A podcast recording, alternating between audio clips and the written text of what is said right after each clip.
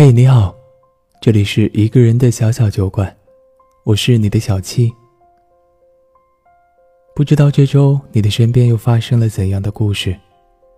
如果你想跟我分享你的故事，欢迎在微信公众号里搜索一个人的小小酒馆，添加关注啊。今天小七要和你分享的是任小新的故事。任小新打了两趟的公交车，花了足足一个小时的时间来到这家餐馆，不过是想尝一嘴这里声名赫赫的烧鹅。可他刚坐下来点菜的时候，却被服务员无情地告知，最后一只烧鹅已经被前面那个先生点了。他沿着服务员手指的方向望过去，是一个穿着格子衬衣的单薄身影。那一刻，不知道哪里来的勇气，任小新竟迈开脚步往格子衬衣那儿走去。嘿，哥们儿，我来这儿是想吃烧鹅的，但听说最后一只被你点了，可是我真的真的真的就特别想吃，不知道兄弟你能不能割爱呢？任小新劈头盖脸地说了一堆，直到格子衬衣抬头看到他，两人对视了一眼，几乎异口同声地叫出了对方的名字。怎么是你？任小新张大了嘴，他万万想不到，竟然在这儿遇见了他多年未见的高中同桌。可他更高兴的事情应该是，终于可以吃上烧鹅了。于是，任小新和乔大伟吃了一顿愉快的晚餐。任小新几乎是把一整只烧鹅都吃光了。乔大伟没有告诉他，其实自己啊，也是奔着烧鹅来的。不过见任小新吃得这么乐，他也就都让给他吃了。任小新记得，他和乔大伟是因为一只咸鸭蛋结下的革命友谊。那天老师在讲解课文《端午的鸭蛋》时，任小新的脑海里就浮现出一个画面：红心鸭蛋呀，流着油，咸咸的，淡青色蛋壳的，用筷子从空头那端扎进去，吱的一声，橙红色的油就冒了出来。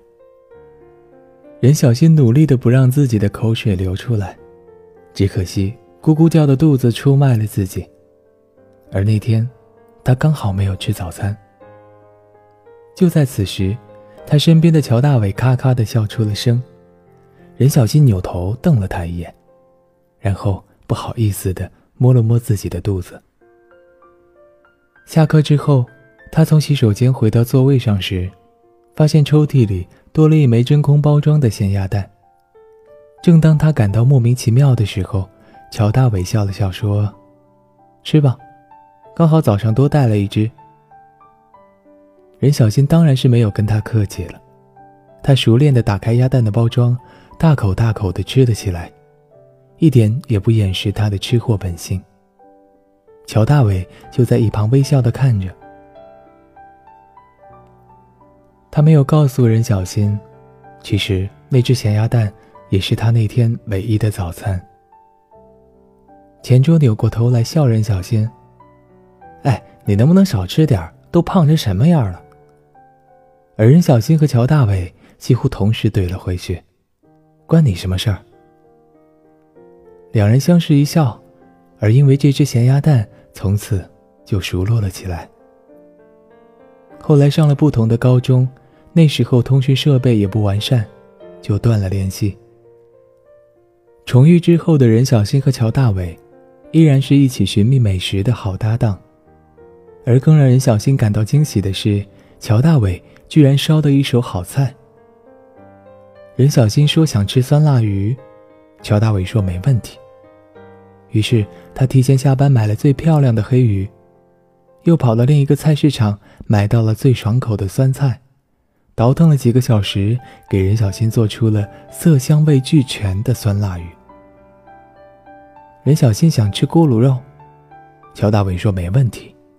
尽管从来没有做过，乔大伟对食谱一顿煎炸焖煮，一道金灿灿的酸甜可口的咕噜肉就出锅了。任小新说想吃红烧狮子头，乔大伟还是说没问题。肥瘦得当的肉，红润油亮，配上翠绿色的青菜，鲜艳的颜色加上扑鼻的香味，醇香味浓的肉块与汁液，让人垂涎三尺。任小新每次都吃得啧啧称叹，乔大伟就乐呵呵的，一边在嘴上笑他：“你呀、啊，再吃就真的胖的找不着对象喽。”一边则不停的给他夹菜。其实，在乔大伟的眼里，不管任小新胖成什么样儿，都是最可爱的。这个想法大概高中那会儿就有了。他说他找不着对象的时候，其实还有一句一直不敢说出口的潜台词：找不到对象，正合我意。说到找对象，任小新那会儿还真的在找对象，确切地说是家里人给他介绍了一个对象。据他妈妈说，那简直就是一个符合所有标准的好对象，身高一米八，体重七十，长得一表人才，有一份稳定的工作，有房有车。任小新听到他妈罗列的这些标准的时候有点懵，哦，原来这就是好对象的标准呢。于是任小新和相亲对象有了第一次约会，地点是一家西餐厅。面对美食的他毫不拘谨，很快就消灭了一份牛扒，一份意粉，还有一份沙拉。坐在对面的男生整晚都没有说太多的话，默默地吃，好像偶尔皱了皱眉头。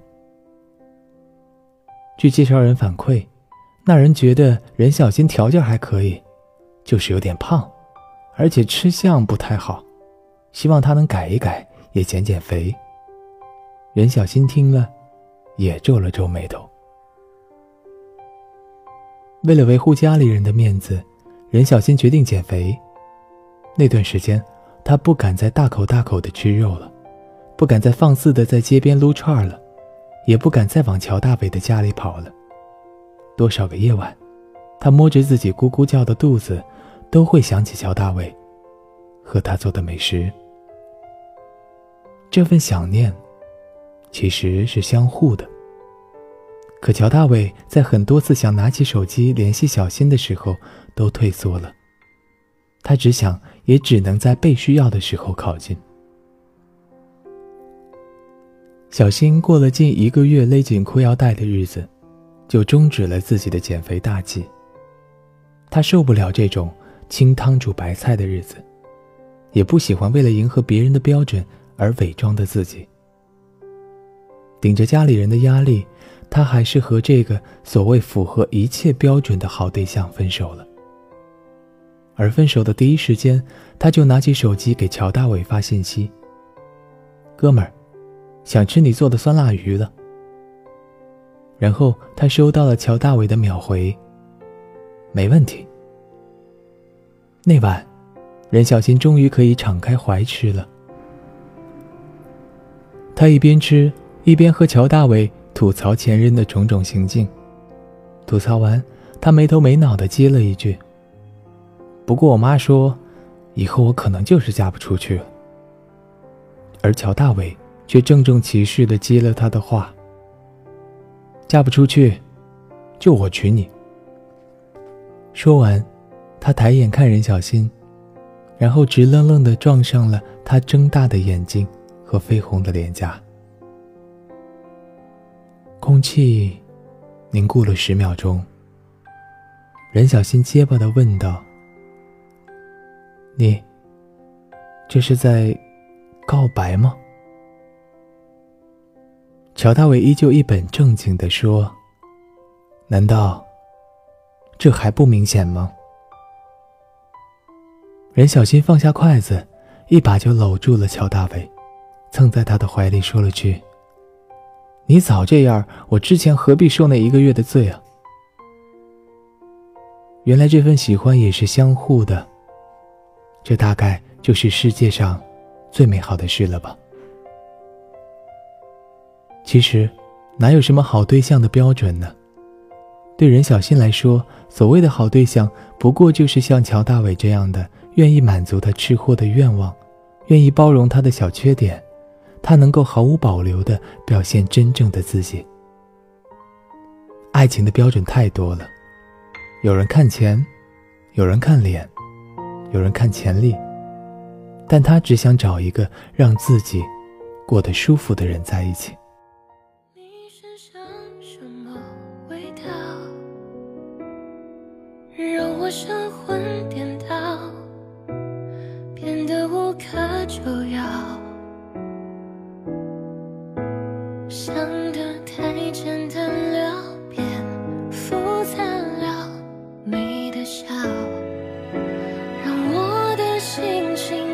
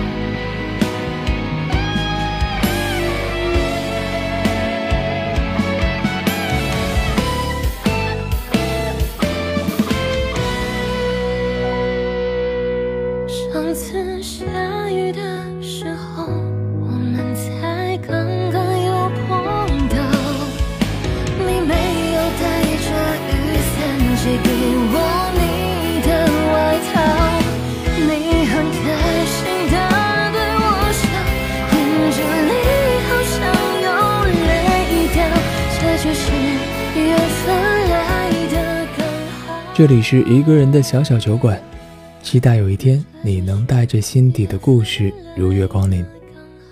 我在酒馆等你哦，我是你的小七，祝你晚安，下周见。